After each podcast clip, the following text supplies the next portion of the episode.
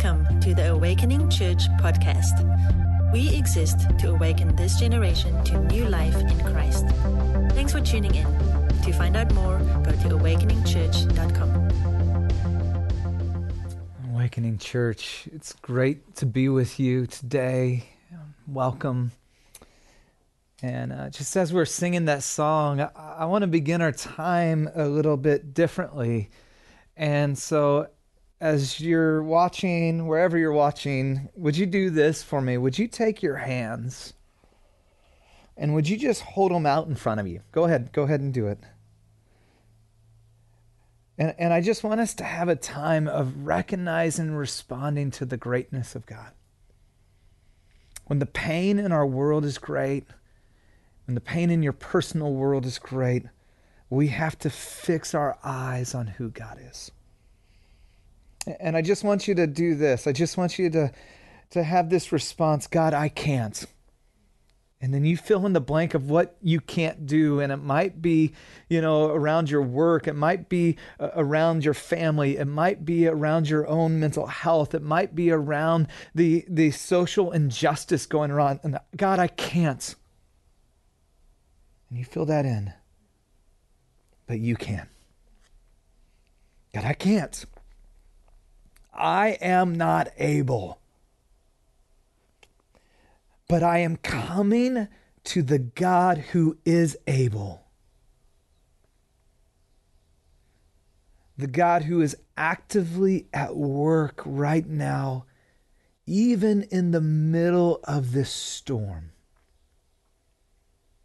The God who cares and the God who weeps with those who weep and the God who shows up long after death had its way to bring resurrection. And so, God, we begin today with a fresh affirmation of we can't. In and of our own ability, we can't. And we declare by faith, you can. And we lean into you. In Jesus' name, amen. Well, we're in a series called Social Restoration. This is our third week, and uh, we've been wrestling with this. How do we experience social restoration in such a socially divided nation? How do we not just experience it, but how do we, as followers of Jesus, actually bring it about in the midst of social injustice and unrest? Oh, we, we began with looking at phase one that uh, there is a distinction or a distinctive mark of Christians, and that is this social distinction that social restoration begins when followers of Jesus embrace there is no social distinction. I said it last week and I'll say it again. Among followers of Jesus, there is to be no social distinction. There is to be no favoritism played, no prejudice outworking, no racism allowed among the people of God. It begins with us. And then last week, we looked at phase two and social action. It said social restoration demands that followers of Jesus put their faith into social action. See, we want and we're looking for the government needs to be fixed. Politicians need to, you know, change or address. And certainly that's great. The solution, friends, is the church of Jesus Christ rising up and acting in faith in their Savior to bring hope and justice, to say enough is enough, and to be the hands and feet of Jesus to bring mercy and justice to those in need. It's when we say, we're going to live out our faith. No more mere talk, but we're going to walk the walk. This morning, we're looking at phase three, and James is then going to shift his attention to our words and then their power and look at social language. And if we look at social media, there's a lot of language going on, isn't there? Oh my goodness. There is a lot of language, a lot of rhetoric, a lot of emotion. And it's just like this onslaught. And James is going to say, actually, social restoration it, it, for us is when followers of Jesus, we actually have to pay careful, careful attention to our words and our language to bring about that restoration. Oh, we pick it up in James chapter 3, verse 1. If you got your Bibles, you can open it up or you can, you know, open up your app on your phone. And James begins this way. And if you remember, it's it's a people that have undergone uh, their own like COVID uh, moments. They've been persecuted. Uh, they've been disenfranchised. They, they're they're living in a world that's been turned upside down, and he's he's helping pastor them through this. And he says this. That's a funny way to begin. Not many of you should become teachers. oh, I think we can look at that uh, on social media right now and go, hey, not many of you should become teachers. And in fact, the refrain today is we need more listeners than teachers. We, we need to be learners, don't we? He says, not many of you should become teachers, my fellow believers. Why? Now, this is interesting. Because you know that those who we who teach will be judged more strictly. That, that as a teacher, we're subject, subject to greater or stricter judgment. Actually, before God, we give account for every careless word that comes out of our mouth. Where it's words are many, sin is not far behind, Proverbs says. And then we have more judgment with others. In fact, I know every time I get up to speak, uh, I am being evaluated. You know, you might sit down later and go, Well, what'd you think of the talk? Or you might be sitting thinking right now, All right, I'm not so sure about this, Ingram. And, and we are under judgment and evaluation. And he says, Listen, not many of you should want to be teachers or those who are speaking out because there is this greater judgment that's going to come. Now, there was this desire to be a teacher. This desire. Why? Because there's honor, there's prestige, there was a platform. Today, so many of us have a platform that many never had even 15 years ago. Your Instagram page, by the way, you have to embrace. You can either be a teacher or a learner. And most of us are wanting to be informers and teachers. He says, Be on your guard because there is a stricter judgment for those of us that teach. By the way, every parent is a teacher. For us as parents, our role is to make sure that we shape our kids and help them understand Jesus and his ways, understand what he values and how to walk with him. Parents, you're going like, not many of us should become teachers. You're like, well, I guess I'm off the hook. You're not off the hook. You are the primary discipler of your kids. And you can't outsource that and where we would say we're going to be the primary uh, informers. For me, in this season, when we're wrestling with the, the, the aftermath of all that's been going on with the evil of racism and Mr. Floyd's uh, murder, it's brought up lots of conversations and moments with my kids. In fact, uh, a couple weeks ago, just we've wanted I've wanted to watch movies that would help open our eyes, and sat with uh, one of my sons, and we watched Just Mercy. Great movie, by the way. I highly recommend it. And my son's heart breaking over the evil and injustice, and he's like, "I'm angry, Dad."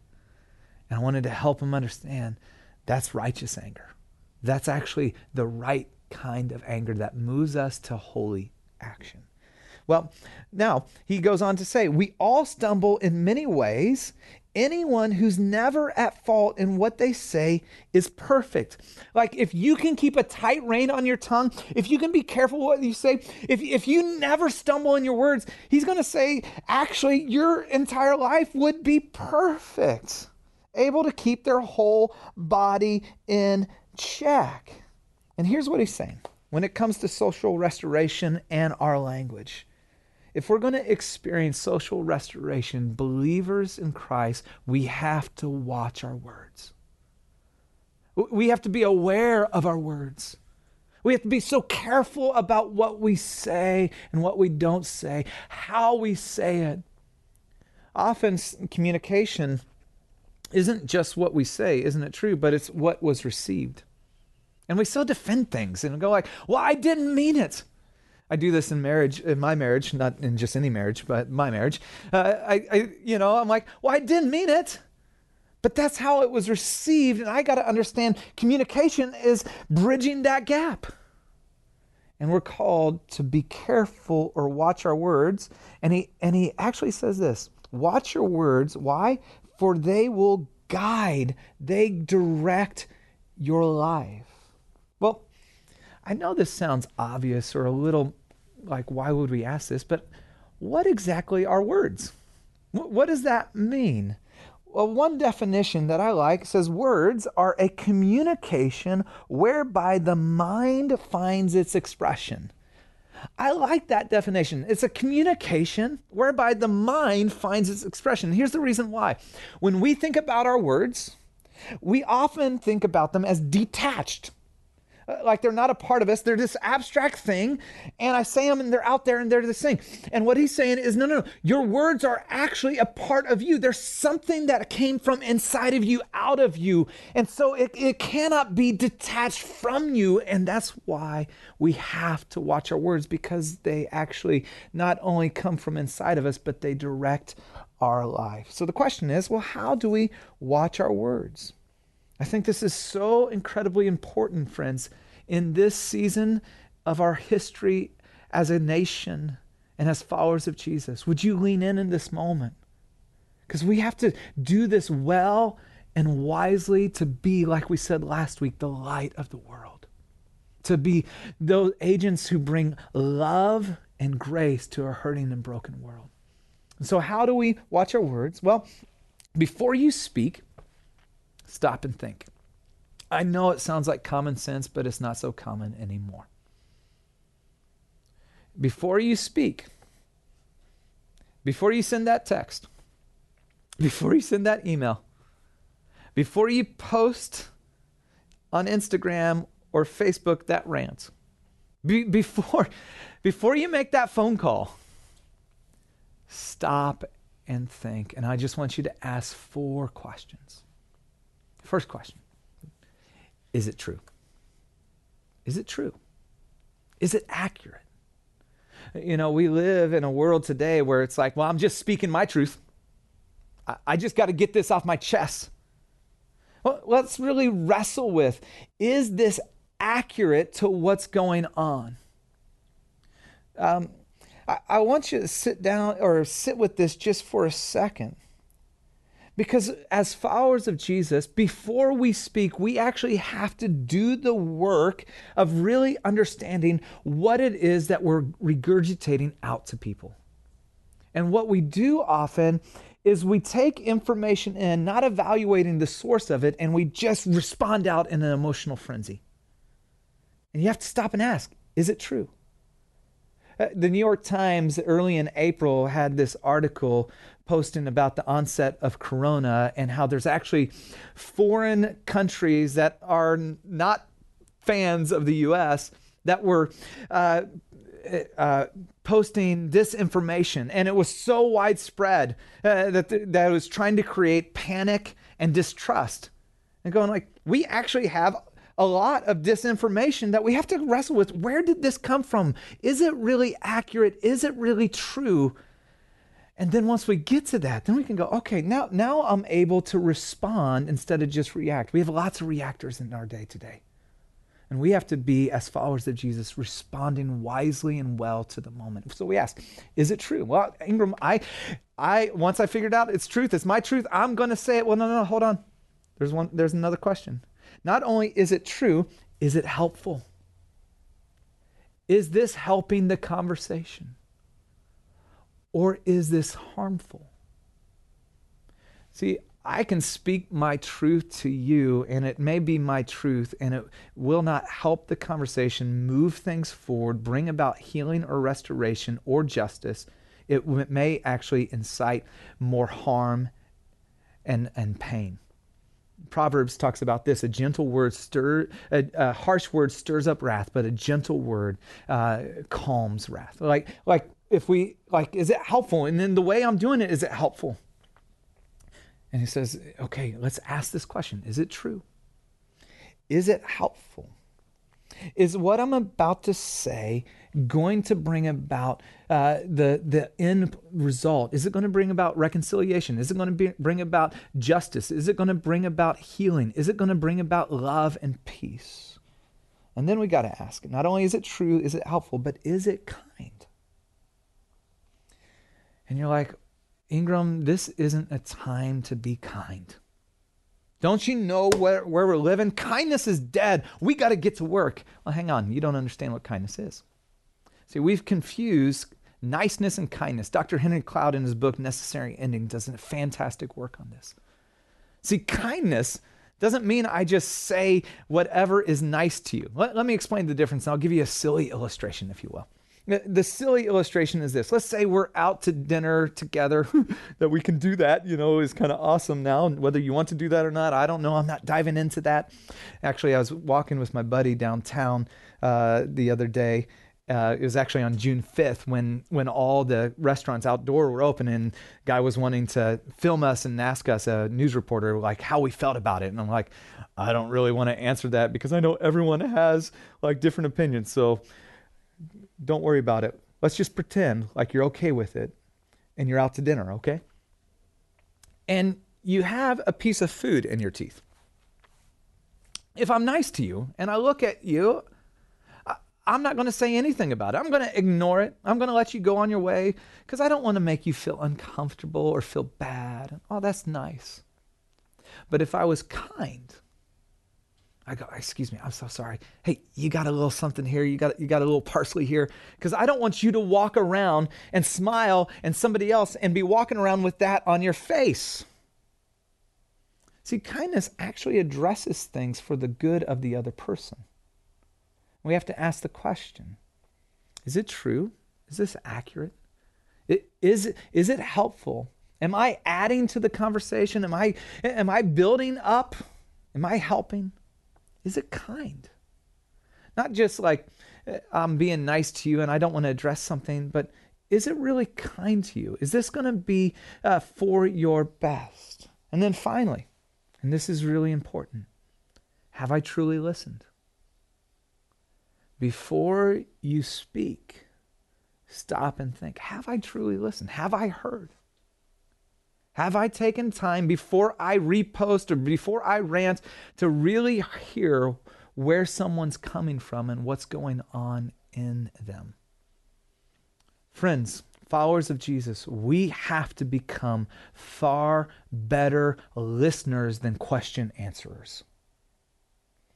I, like how um, David Augsburger, I think that's how you say his last name, said it. Here's why this is so important.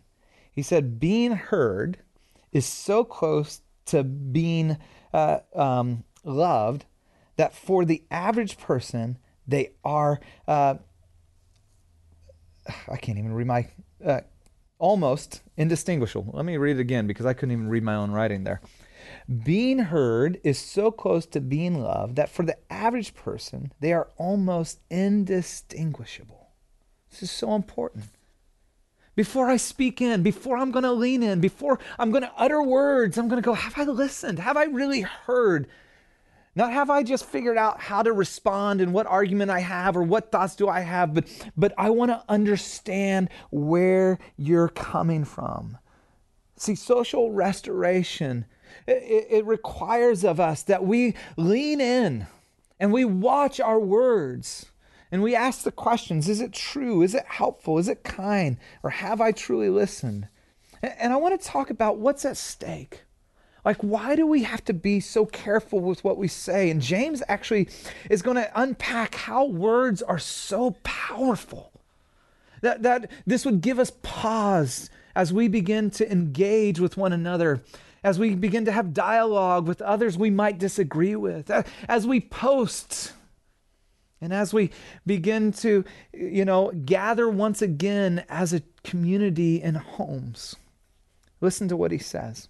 He's going to say that words are powerful. Now, we know that already, but we need to be reminded of it.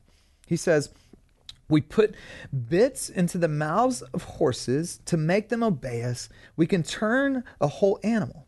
Or take ships as an example. Although they're so large and are driven by strong winds, They are steered by a very small rudder wherever the pilot wants to go. Likewise, the tongue is a small part of the body, but it makes great boasts. Here's what he's saying saying, Our words have directional force.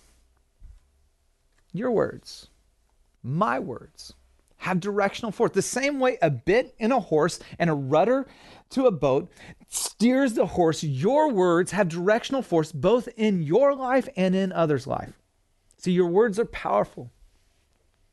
Some of the words that we're saying to ourselves are directing the very course of your life. Uh, I'm no good. I'm a failure. I'll just never make it. This is impossible. It has directional force. And we've all experienced it that someone's words in uh, our life has had directional force, hasn't it? Maybe it was a coach that offered encouragement. Maybe it was a mentor who spoke in or a parent that, that surrounded you. And the career path that you're on it was actually set in place by someone else's words and it has directional force, both good and for bad. I, I was reminded of um, a friend of mine who was wrestling whether he wanted to start uh, his company or not. He's had this entrepreneurial spirit, and we sat down and we had this conversation. And, and it's like, man, what's the worst that can happen? You're a really smart, gifted guy. You start this thing, it doesn't work. You're going to go get a new job. You're young, go for it. And he points back and he's go, Ryan, that conversation was the tipping point for me to start this business. See, your words, my words, they have directional force. We have to be careful because we got to recognize our words have directional force. The second thing, he's going to go from bit to horses. He's going to say, our words, and we know this, have destructive power. They can do harm. He, he talks about how a little spark, See, we, we think of our words, you know, remember that definition of words as a communication by where the mind finds expression? Like it's just a little thing. It's just, a, I didn't even mean it wasn't that big of a deal.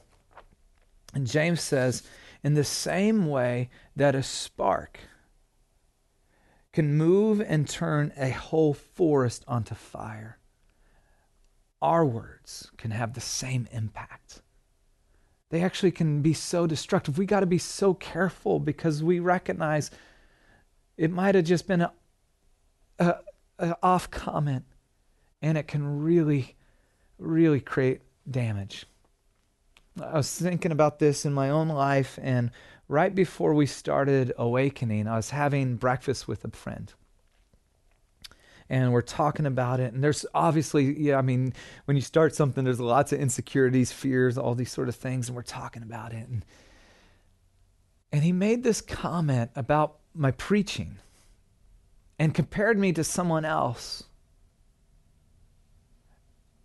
And it just cut me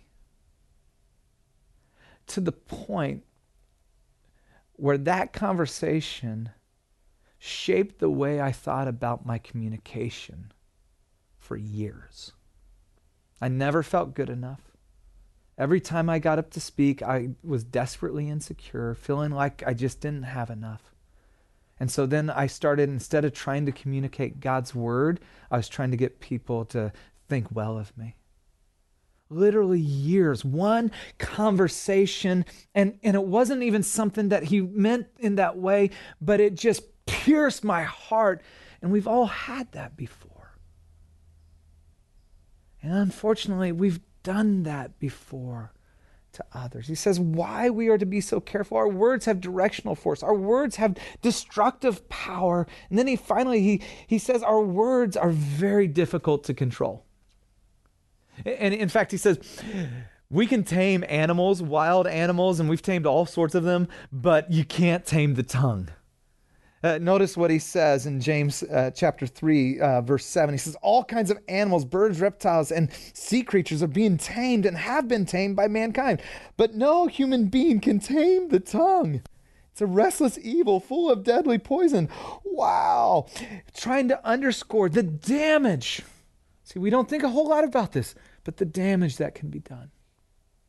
See, our, our words, James would say, in and of ourselves and in our own strength. It's not difficult, it's actually impossible. We need the Spirit of God to transform us to be able to tame our tongue, not just our willpower.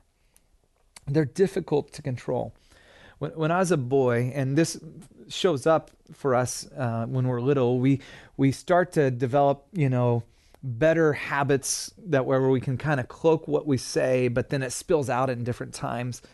But I remember this when I was a boy. Um, we were watching some movie and it was like a spy movie. I the one image I can really remember was some guy with a rope climbing to sneak into uh, this building. I, I, don't remember what the movie was, um, and I remember I was completely unable to control my words. And so and my dad's a pastor, you know, and I grew up in uh, this Christian home, and and I couldn't help but say the H word. I won't say it. I know we have kids in the room, so I'm not going to say that. But I remember going, "What the H is he doing?" My parents were like, "What'd you just say?" And I'm like, and and then I said it again, and then and they said, "Ryan, if you say that again, you're going to go to your room. You're going to go to bed early. You will miss out on the movie." And then something else happened in the movie. And, and I'm like, what the? I don't know where I learned this, uh, or you know, I'll blame my older brothers. Just kidding. Um, but and and it just spilled out. I couldn't control it. And here's what we find: is that little boy still has a hard time controlling his words, and you and I. See, words are very difficult to control and they're powerful. So then, what do we do with them?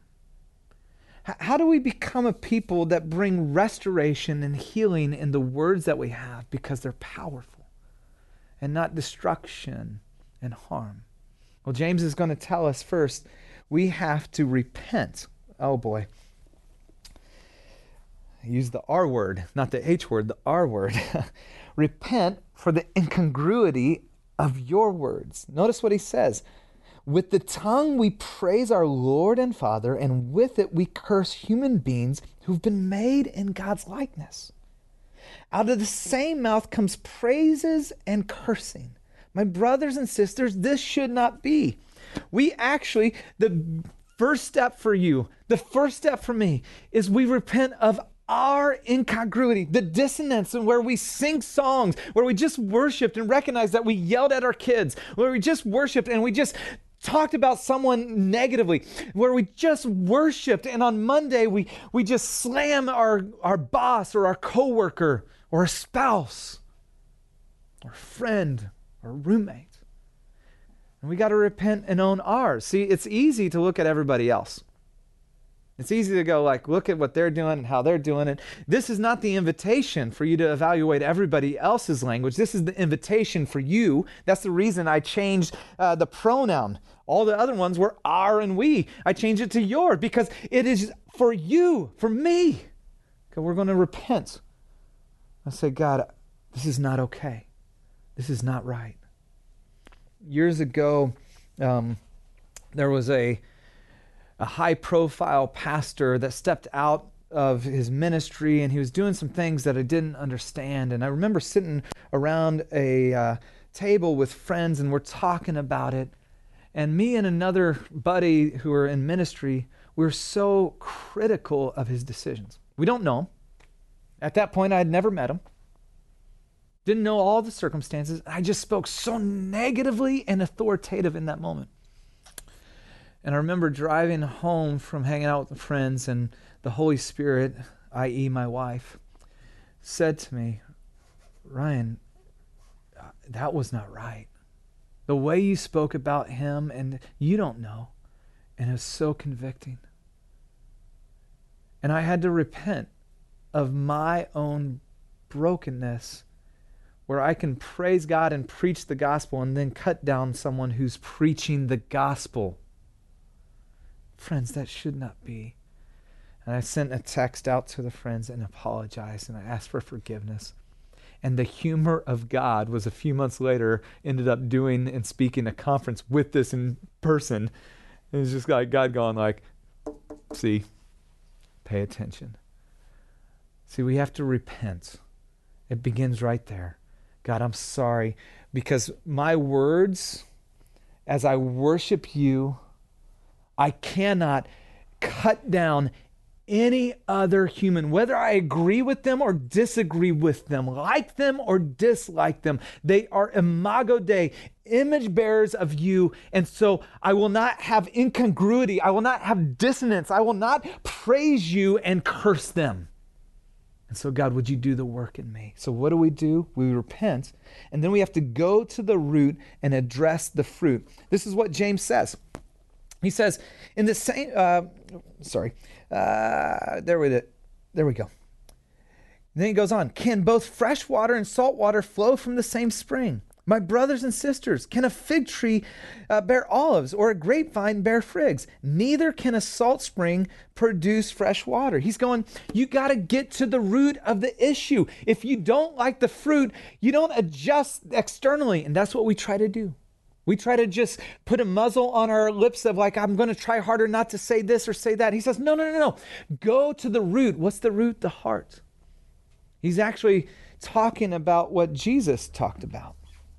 Luke chapter 6, verse 43, Jesus said, For there is no good tree which produces bad fruits, nor, on the other hand, a bad tree which produces good fruit.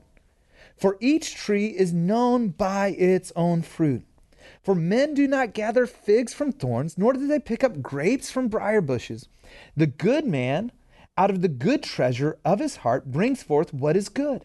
The evil man, out of the evil treasure, brings forth what is evil. Now, notice this for his mouth speaks from that which his heart is filled. You got to go to the root. See, what we do is we go, I just didn't mean it. Uh, oops, it slipped out.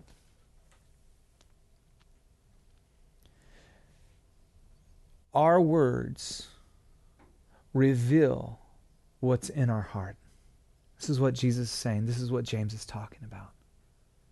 And if if our words are cutting, if our words are critical, if our words are putting down, if our words have incongruity where we're worshiping God on one hand and we're putting down his image bearers on the other, he says you have to do heart work. God, it's actually a heart issue. It's not a words issue, it's a heart issue. That's why social restoration requires followers of Jesus to do the heart work the heart work, the work of the heart to bring about redemptive social language. See, for us to be a people where our words bring healing instead of hurt, where our words are not bringing hatred or discord or divisiveness or animosity, but where we're bringers of peace and justice and righteousness and grace, it begins in here not out there. See, we're wanting everything out there, and we need to adjust that. And the invitation is I'm going to repent for what the brokenness in my language, and God, it's revealing something in my heart. And so I'm going to do the heart work. God, as David played, give me a clean heart, oh God. A prayer that I pray so often is God, would you make me a man after your own heart? If you just study the scriptures, eh, you know, we taught this uh, back in February like, guard your heart above all else, for from it flows the wellspring of life. The scripture speaks immensely about your heart. God, give me an undivided heart. And as you do that, what will flow out is the fruit of righteousness, the fruit, fruit of peace, the fruit of hope, the fruit of life. Proverbs says this The tongue has the power of life and death. Our words are powerful. Jesus follower, your words are powerful. And we have the opportunity wherever we're at, whether it's online or in person, to bring life. And so in this moment, where are you at? Where do you need to be? It's not about other people and what they're saying and what they're posting. What about you? And would you come before your heavenly Father who's eager to respond to everyone who calls upon his name and says, God, I need you. I recognize the dissonance of my words. Would you would you forgive me? And then, God, I want to I want to be focused on what you're doing in me. Heavenly Father, create in me a clean heart, oh God. Create in me a clean heart. Make me a person after your heart. God, I'm going to watch over my heart, the interior of my life with all diligence, knowing that my words flow from that, and from that comes life or death. Would you make us a people whose words, would you make us a church whose language and social language is that of hope and life and peace and justice? In Jesus' name, amen.